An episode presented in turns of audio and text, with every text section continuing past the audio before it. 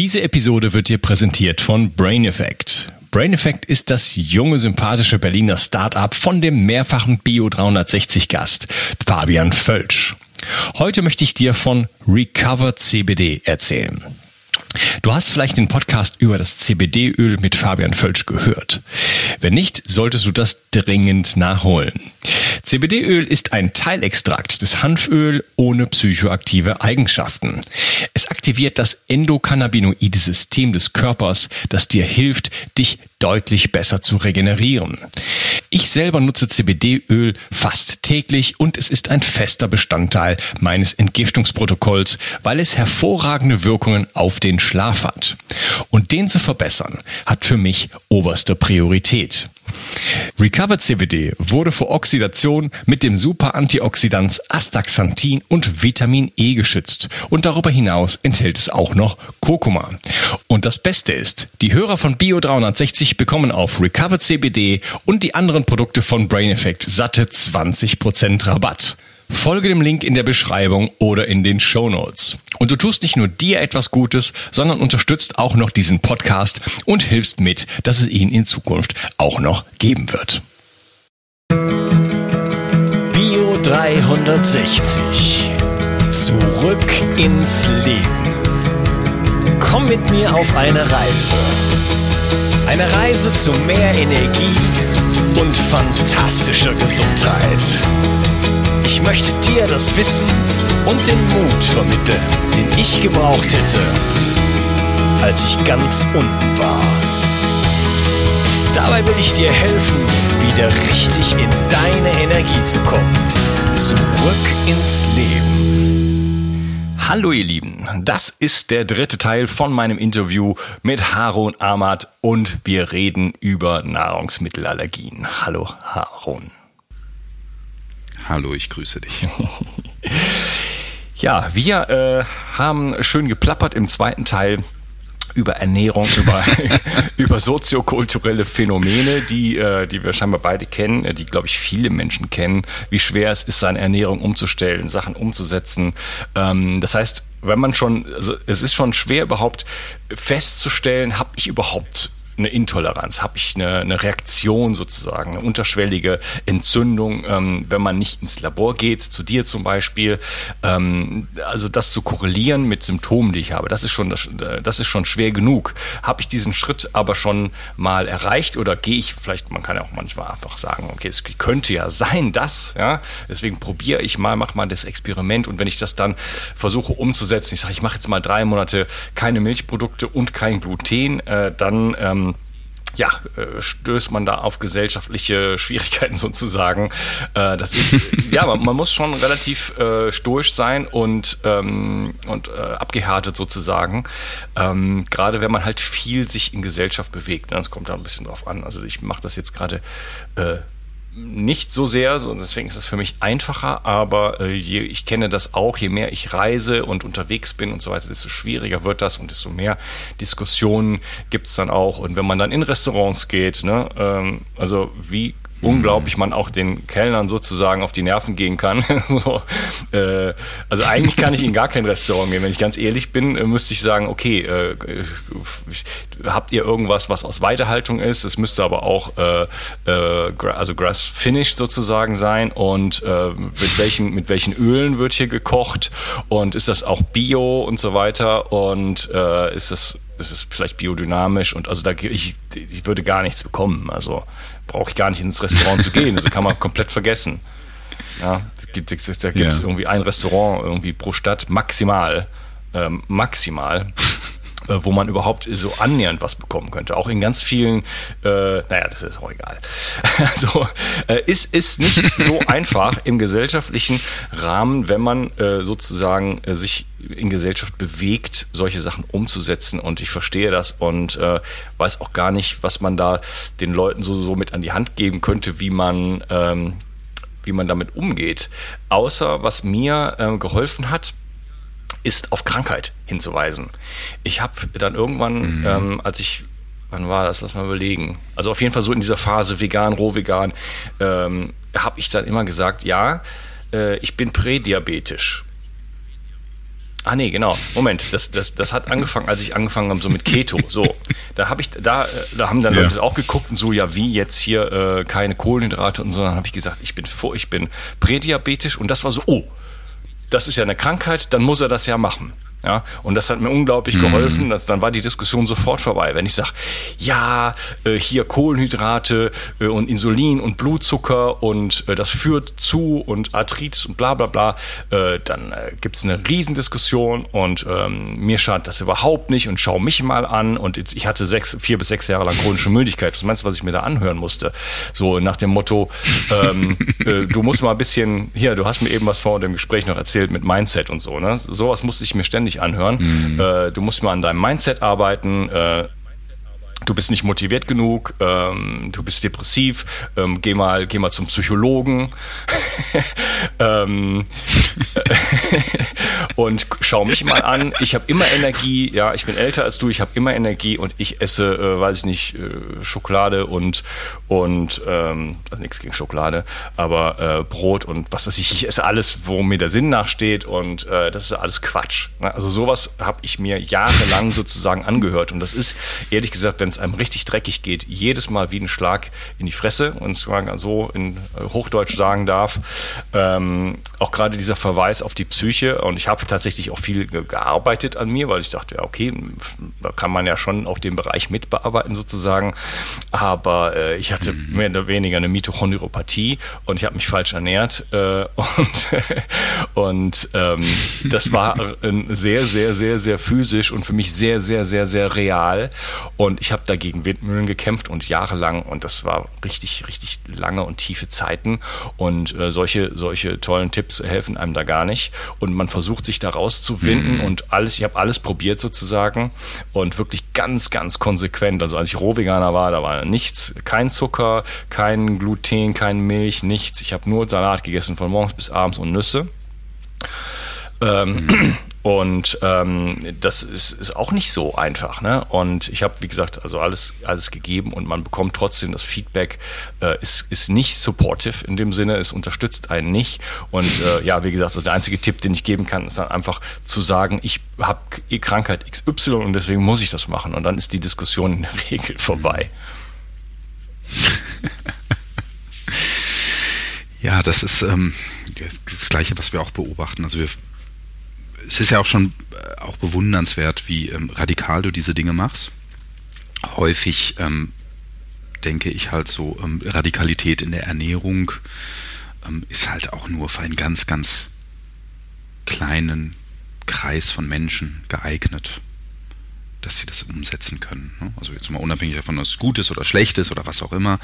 Aber ähm, so dieses ganz, ganz strikte, ähm, was ja gesundheitlich auch nicht immer notwendig ist. Ähm, so, wenn man das jetzt mal rein ernährungsphysiologisch betrachtet, hat unser Körper ja zum Glück sehr, sehr viele Mechanismen, um, ja, wenn er halt mal eine Vollmilchschokolade isst, dann isst er halt mal eine Vollmilchschokolade. Aber bei uns ist da ja eine komplette Ernährungskonzeption draus geworden. Wir haben so Ernährungstagebücher, die wir eigentlich jedem Patienten an die Hand geben und sagen, so, hier füll bitte diese Formulare aus, damit du überhaupt erstmal ein Gefühl dafür kriegst, was du isst. Ich kenne eigentlich kaum jemanden, der sagt, ja, ich esse total furchtbar, ich saue rum, es ist ganz, ganz schlimm. Die meisten sagen, ich ernähre mich total gesund. Und ähm, wenn die dann 14 Tage Ernährungstagebuch ausgefüllt haben, dann sind die erschüttert und schockiert, wie einseitig die sich ernähren. Hm, so, es wird ja auch, man müsste ja ein Schulfach geben. Von der ersten Klasse an. Gibt es ja sogar, glaube ich, in manchen Schulen mittlerweile. Dass Menschen verstehen und lernen, was gute Ernährung ist. Oder was, dass ein Huhn nie von alleine auf die Idee kommen würde, jeden Tag ganzjährig ein Ei zu legen. Das wissen die Menschen gar nicht, dass das eine Saisonware mal war. Oder dass die Mango mit einem Flugzeug mit Rapsölmotor wahrscheinlich ähm, dann aus Chile hierhin ge gekarrt worden ist. Und ähm, nur weil sie im Rewe ganzjährig da ist, es vielleicht keine gute Idee ist, die ganzjährig zu essen. Ja, du lachst darüber. ja, weil ich nicht in Rewe also, gehe, aber. Das ist das, was die Menschen ja, Gut, jetzt kann man auch natürlich den Menschen nicht vorwerfen, dass sie, also sie nicht alle im Demeterhof für viel Geld ähm, gesunde Lebensmittel einkaufen. So, ne? Hatten wir auch in dem zweiten Teil. Das ist ja auch etwas, was so von unserer Gesellschaft halt ähm, so akzeptiert ist und du wächst da rein und du machst dir keinen Gedanken. Ne? Du machst dir keine Gedanken, ist ein Obst im Aldi oder ein Obst im Rewe oder ein Obst im Bioland und so weiter. Also was gibt es da eigentlich für qualitative Unterschiede?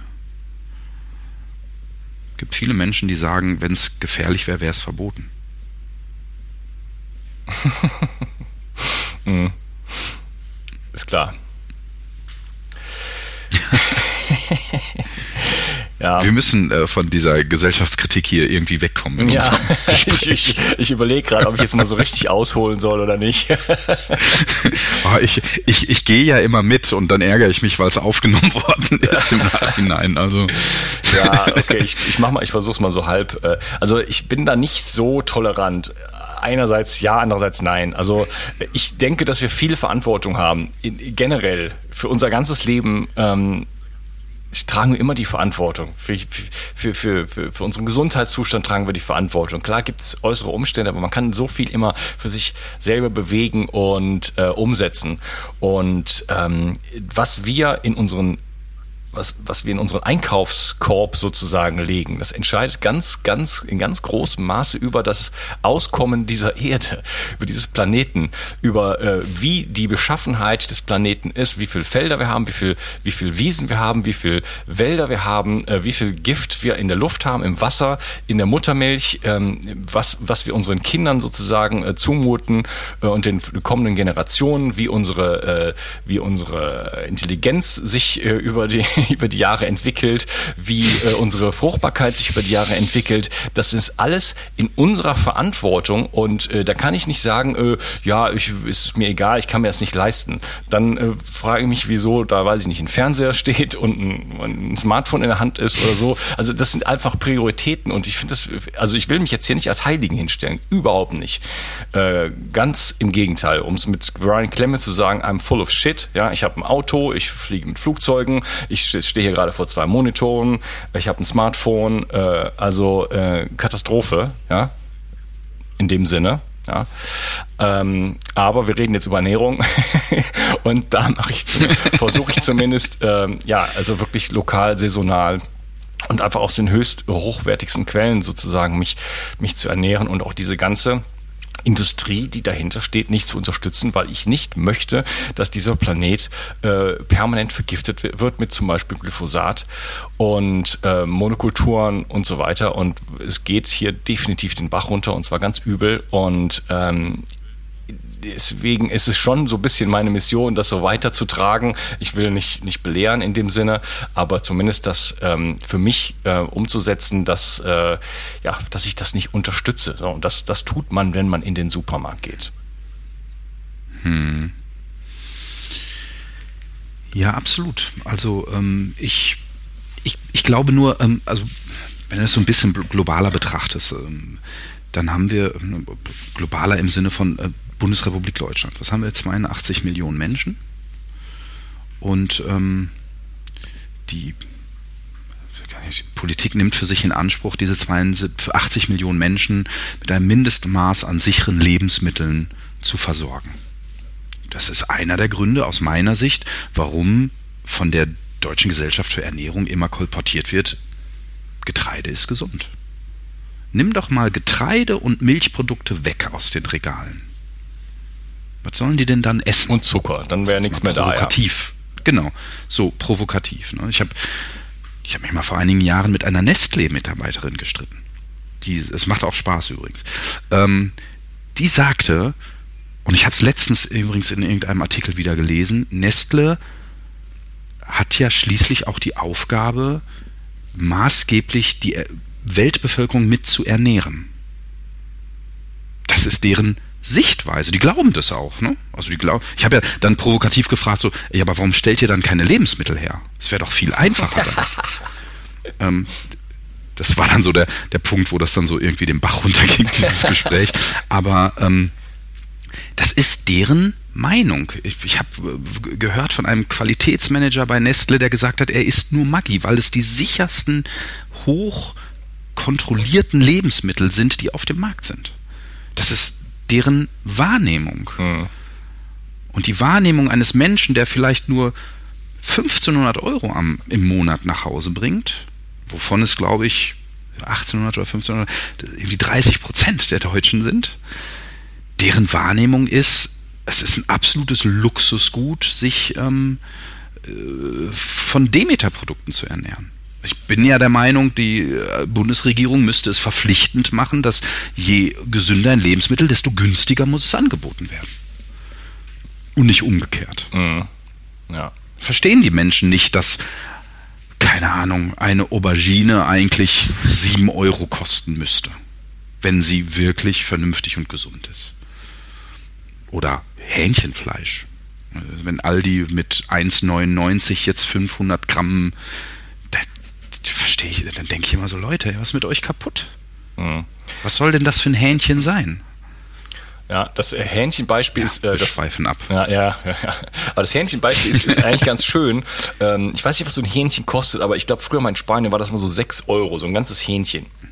Und das habe ich immer so hm. äh, schon vor Jahren äh, benutzt, um den Leuten irgendwie klarzumachen, wie, wie sowas hergestellt wird. Weil dann irgendwie, wenn man mal so durch die ganze Produktionskette von so einem Hähnchen dann geht, ja, von dem, von dem, von der Halle, wo das dann irgendwie drin ist und der Beleuchtung und dem Personal und dem und, und, und so weiter und der ganzen Transportkette, dann wird's geschlachtet und äh, kommt in die Fabrik und äh, dann wird's irgendwie mit dem LKW transportiert und dann äh, wird's irgendwo äh, in die Gefriertone, äh, Gefriertruhe gelegt, die ja auch wieder Energie verbraucht in den Supermarkt Supermarkt und so weiter und so fort. Also eine Riesenkette, die ich jetzt nicht ganz ausbreiten möchte. Ähm, dann stelle ich mir am Ende die Frage, okay, wie teuer war die Ernährung von diesem Hühnchen? Ja? Und, mhm. und, da kommen wir dann irgendwie so auf 20 Cent oder irgendwie sowas in der Richtung.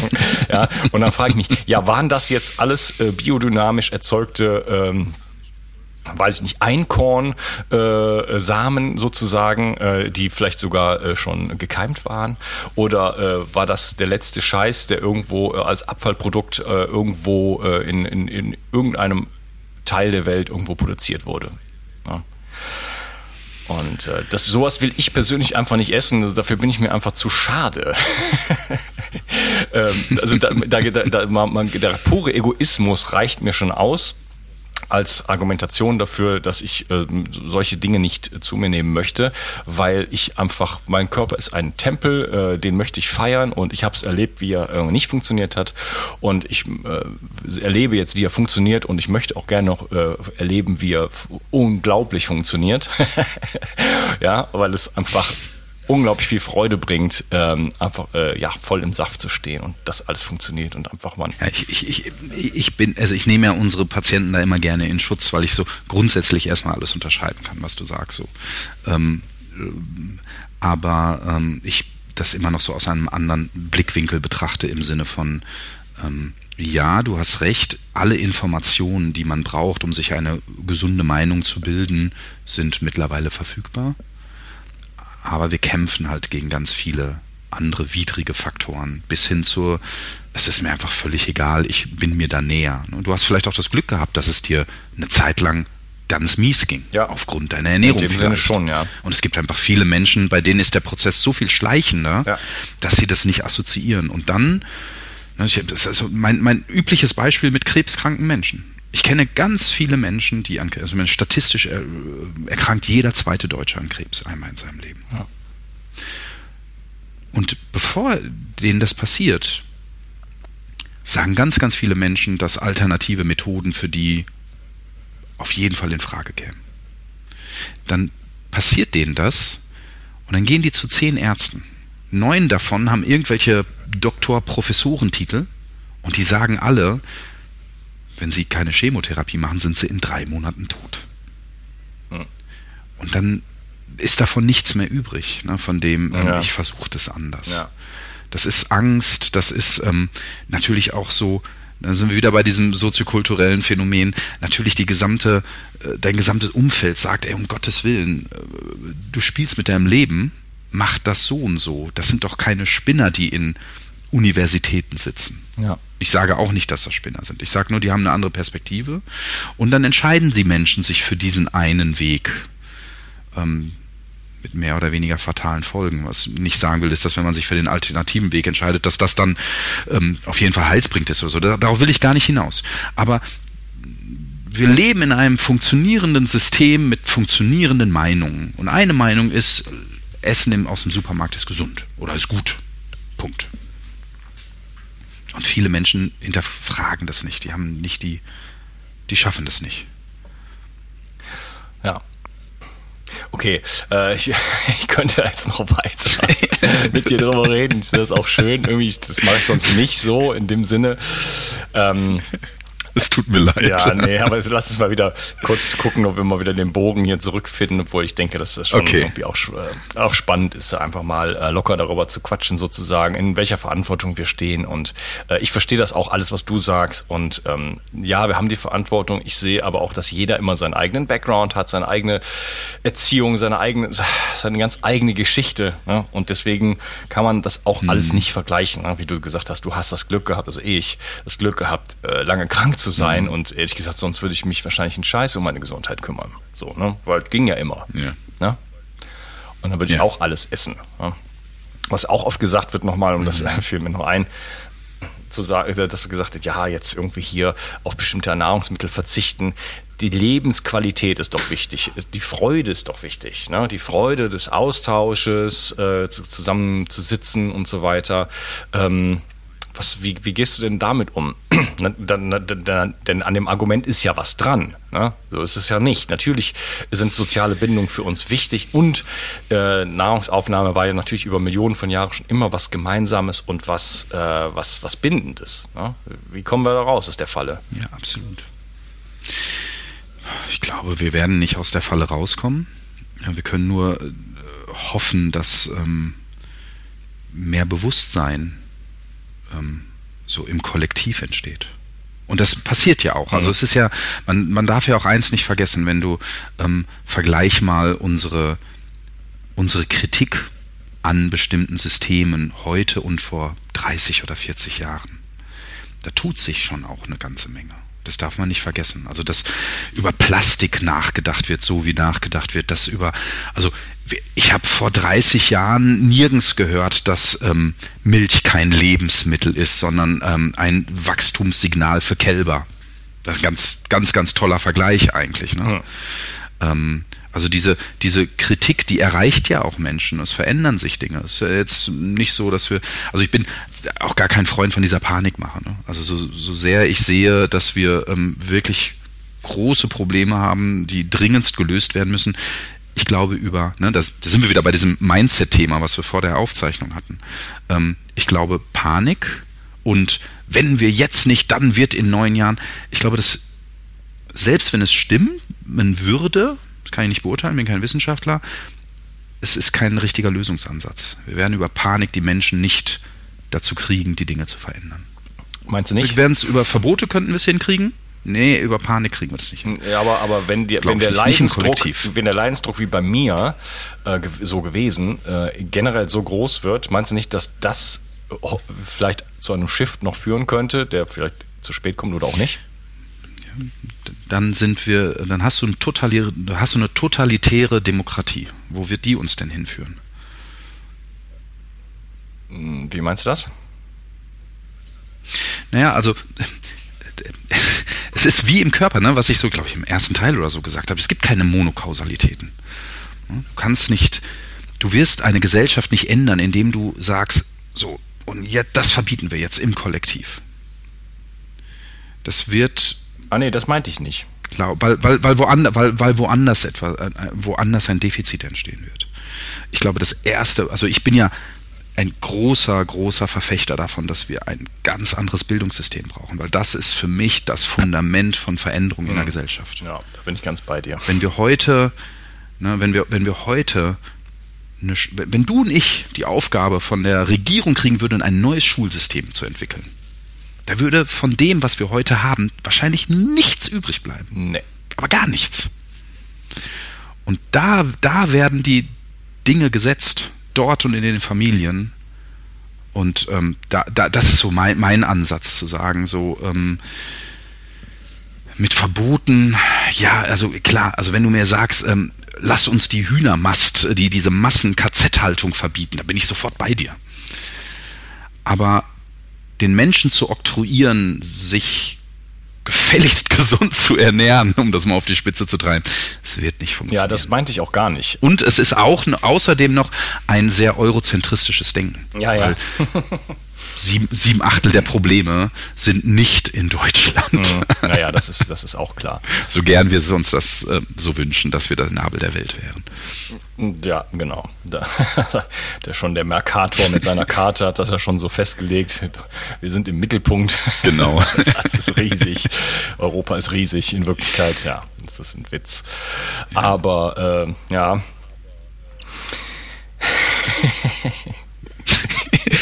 Wir müssen, du musst den Titel dieses Podcasts vielleicht ändern. Unbedingt. Nee, ich meinte das also nicht so zu, in dem Sinne, dass, dass man Verbote ausspricht. Also da bin ich auch überhaupt, überhaupt gar nicht dagegen, sondern ich denke schon, also eine Revolution von oben, die es gelegentlich sogar ja schon mal gegeben hat in der Historie, was ich irgendwie immer wieder erstaunlich finde ähm, die sehe ich jetzt nicht als den, den, den, den, die rettende Maßnahme, sondern das könnte, müsste eher von unten kommen. Und was ich meinte, ist, wenn der Leidensdruck so hoch ist. Also ich sage jetzt mal zum Beispiel, ähm, ich habe ein Interview gemacht mit Stephanie Seneff, und äh, wir reden über Glyphosat, Autismus. Und äh, sie ist also Researcherin bei MIT in Massachusetts.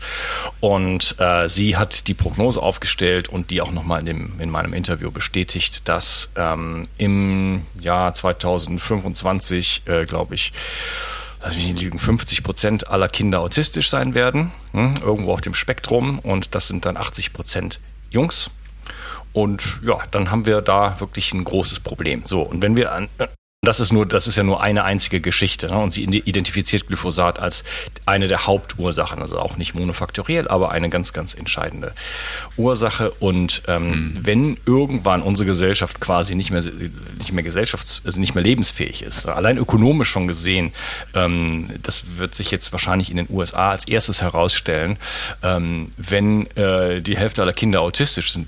Da, es braucht drei Personen, um sich um ein, um ein solches Kind zu kümmern. Äh, Reproduktion Reproduktion ist dann irgendwann nicht mehr mhm. möglich, die Fertilität geht runter, die Intelligenz geht runter, die Lebenserwartung geht runter. Es wird irgendwann zum absoluten äh, ökonomischen Kollaps kommen, einfach weil das Krankensystem das überhaupt nicht mehr äh, ermöglichen kann, das Ganze zu handeln. Also das Gesundheitssystem, sorry. Und ähm, das heißt, äh, freudscher Versprecher. Und äh, das heißt, da kann es ja vielleicht so, zu, so einem, zu solchen Umständen kommen, wo dann die Leute sagen, okay, äh, was hat uns hier hingeführt? Jetzt müssen wir es ja wirklich herausfinden und dann äh, eventuell überall in den kleinen Keimzellen, also sozusagen in jedem Haushalt irgendwie Entscheidungen getroffen werden, die sagen, okay, wir können das jetzt nicht mehr akzeptieren, wir wollen kein Gift mehr auf unserem Essen haben und äh, setzen uns jetzt dafür ein, dass es Veränderungen gibt. Und es gibt so viele Möglichkeiten, auch mit wenig Geld sich gut zu ernähren. Ich habe da eine Podcast-Episode zu gemacht, die in etwa so heißt, wie man sich mit wenig Geld gut ernähren kann. Ähm, da gibt es so mhm. viele Möglichkeiten, da sowas umzusetzen. Ähm, das ist gerade in Deutschland, äh, finde ich, wo wir sagen, äh, hier weiß ich nicht, das Zentrum der Welt, ja, erste Welt, äh, Bildungselite, ist es keine, keine Option, um sich dahinter zu verstecken sagen, ich hab's, ich, ich hab's nicht gewusst, sozusagen, oder? Haben wir schon mal gemacht. Absolut. Du, ich bin ja also grundsätzlich erstmal bei dir, ähm, äh, dass Veränderung notwendig ist. Ich ähm, glaube einfach, dass ähm, wir brauchen erstmal natürlich auch einmal eine Veränderung unserer Werte. Ne, wenn solange Ökonomie über Ökologie gestellt wird, wirst du Schwierigkeiten haben. Und wenn das als Hauptwert dann auch noch weiter vermittelt wird an unsere Kinder, in Schulen, in wo auch immer. Der Volker Pispers, der hat mal in seinem Programm was Spannendes gesagt. Er sagt so, ob wir einen funktionierenden Planeten brauchen, das ist ja wissenschaftlich noch gar nicht raus. Aber so ohne Arbeitsplätze ist das Leben ja nix. Und genauso entscheiden wir aber ja auch. Ne? Das Mantra ist immer, um Gottes Willen, was ist dann mit den Arbeitsplätzen? Das ähm, ist ein Totschlagargument. Und solange das so ist, haben wir, glaube ich, große und massive Probleme, das ähm, zu verändern. Und trotzdem, du hast vollkommen recht, ich glaube, Veränderung ist natürlich absolut notwendig. Deswegen, also ich schaue mir so die ganze Zeit immer diese, wie das so prozessual mit Glyphosat gerade weitergeht mit Bayer etc. Ne? Das ist echt eine ganz große Hoffnung, dass jetzt gibt es, jetzt geht es so ans Ökonomische und vielleicht hilft das, dass das weg ist. Befürchtung ist natürlich, dann kommt halt das nächste Glyphosat im anderen Namen. Ne? Mhm, ja, sie haben ja schon eins, das heißt ja Liberty Link, das haben sie an BASF verkauft. Also ich, das, das wird mir, ich weiß überhaupt nicht, was dahinter steht, aber das ist, ist das, da, da läuft mir kalte Schauer über den Rücken, wenn ich an diesen Monsanto-Bayer-Deal denke und was da hinter den Kulissen abgeht, weil, na, also haben die Amis jetzt die Deutschen verarscht? Ich kann mir nicht vorstellen, dass die Deutschen so doof sind. Äh, äh, aber da, weißt du, da bin ich wirklich schulmedizinisch unterwegs, muss ich wirklich sagen, mhm. ähm, bezüglich solcher Sachen wie Glyphosat. Es wird ja immer argumentiert, es ist nicht bewiesen, dass es schädlich ist. Die müssen beweisen, dass es nicht schädlich ist, bevor es auf den Markt kann. Das ist einfach eine Umkehrung der Beweislast, die da stattfinden muss. Mhm, ja. Ja. Ja, ich habe mit Stephanie Seneff darüber gesprochen, dass eventuell äh, dass die, dass Bayer letzten Endes äh, das vom Markt nehmen will. Ja, die haben das äh, eingepreist, mhm. die haben es für, für 63 Milliarden sozusagen verkauft, was ein Witz ist für 90 Prozent der gesamten Getreideproduktion auf der ganzen Welt. Ein Kleingeld. Das heißt, die haben jetzt ja diesen ganzen Prozesse sozusagen am Hals, aber äh, es könnte sein, dass die komplett eingepreist worden sind. Sie sagen, okay, wir nehmen 100 Milliarden davon mhm. runter, die brauchen wir für die Prozesse. Äh, kein Ding. Ja, wir diskreditieren das Ganze ja, und sagen dann am Ende kommen dann mit was Neuem und äh, das könnte so in mhm. Richtung äh, CRISPR, Genmanipulation, irgendwie sowas gehen. Ähm, mhm. wo, wo wir jetzt dann quasi die Welt retten und die Welt von Glyphosat befreien und dann einfach ein neues Patent, eine neue patentierte Technik haben. Ähm, mit der. Äh, die werden schon eine Strategie haben. Ja, also. genau. Da hast du recht. Ja. ja, und diese Strategie ist für mich noch nicht transparent. Es sind jetzt einfach nur Spekulationen und da graut es mir vor weil äh, ich die Moralität dieser Herrschaften anzweifle. Ich glaube, Kapital kennt keine Moral. Ja, mag sein. Mein lieber Harun, das, äh, wir haben über ja. nichts in diesem dritten Teil gesprochen, was ich im zweiten Teil angekündigt habe. Deswegen werde ich jetzt, äh, machen wir noch einen vierten Teil und ich kündige jetzt nochmal genau das gleiche an, was ich für den dritten Teil angekündigt habe. Wir werden uns über Histamin, zur Überraschung, über Histamin unterhalten und äh, einfach nochmal über die Labortests, was man machen kann und auch ein bisschen, ich hatte ja auch, ähm, hab auch äh, diese Tests gemacht und dann quatschen wir noch ein bisschen darüber, okay? Alles klar. Gut. Okay. Super. Bis zum nächsten Teil. Ciao. Ciao. Ciao, ciao. Die Versorgung mit essentiellen Mikronährstoffen ist eine der wichtigsten Gesundheitsstrategien. Du brauchst sie für den Energiestoffwechsel in den Mitochondrien, für deine Entgiftung und normalen Stoffwechselfunktionen. Dabei ist es heutzutage schwieriger denn je, diese Mikronährstoffe über die Nahrung aufzunehmen. Dazu kommt noch, dass wir heutzutage durch die vielen Stressfaktoren, denen wir ausgesetzt sind, einen höheren Bedarf haben. Ich habe diesen Bedarf erkannt und war mit den bisherigen Produkten am Markt schlichtweg nicht zufrieden oder einverstanden. Daher habe ich mich aufgemacht und das wahrscheinlich umfangreichste Multinährstoffpräparat am deutschen Markt entwickelt. Das Ergebnis nennt sich 360 Vital.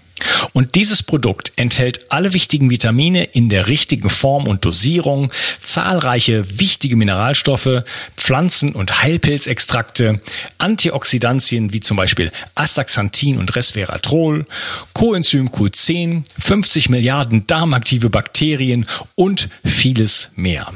Dabei habe ich natürlich auf die höchste Rohstoffqualität geachtet und darum enthält 360 Vital zum Beispiel keinerlei Zusatzstoffe. Das liegt alleine auch schon daran, dass gar nichts mehr in die Kapseln hineingepasst hätte. Mit 360 Vital bekommst du also eine Grundversorgung für deine Mitochondrien und aktivierst deine körpereigenen Entgiftungsfunktionen und deinen Stoffwechsel. Daher ist 360 Vital auch ein Grundelement in meinem Entgiftungsprotokoll richtig entgiften. Mit 360 Vital ersetzt du praktisch alle Nahrungsergänzungsmittel in deinem Schrank und bekommst alles in höchster Qualität und erleichterst damit dein Leben. 360. Zurück ins Leben. Komm mit mir auf eine Reise. Eine Reise zu mehr Energie und fantastischer Gesundheit.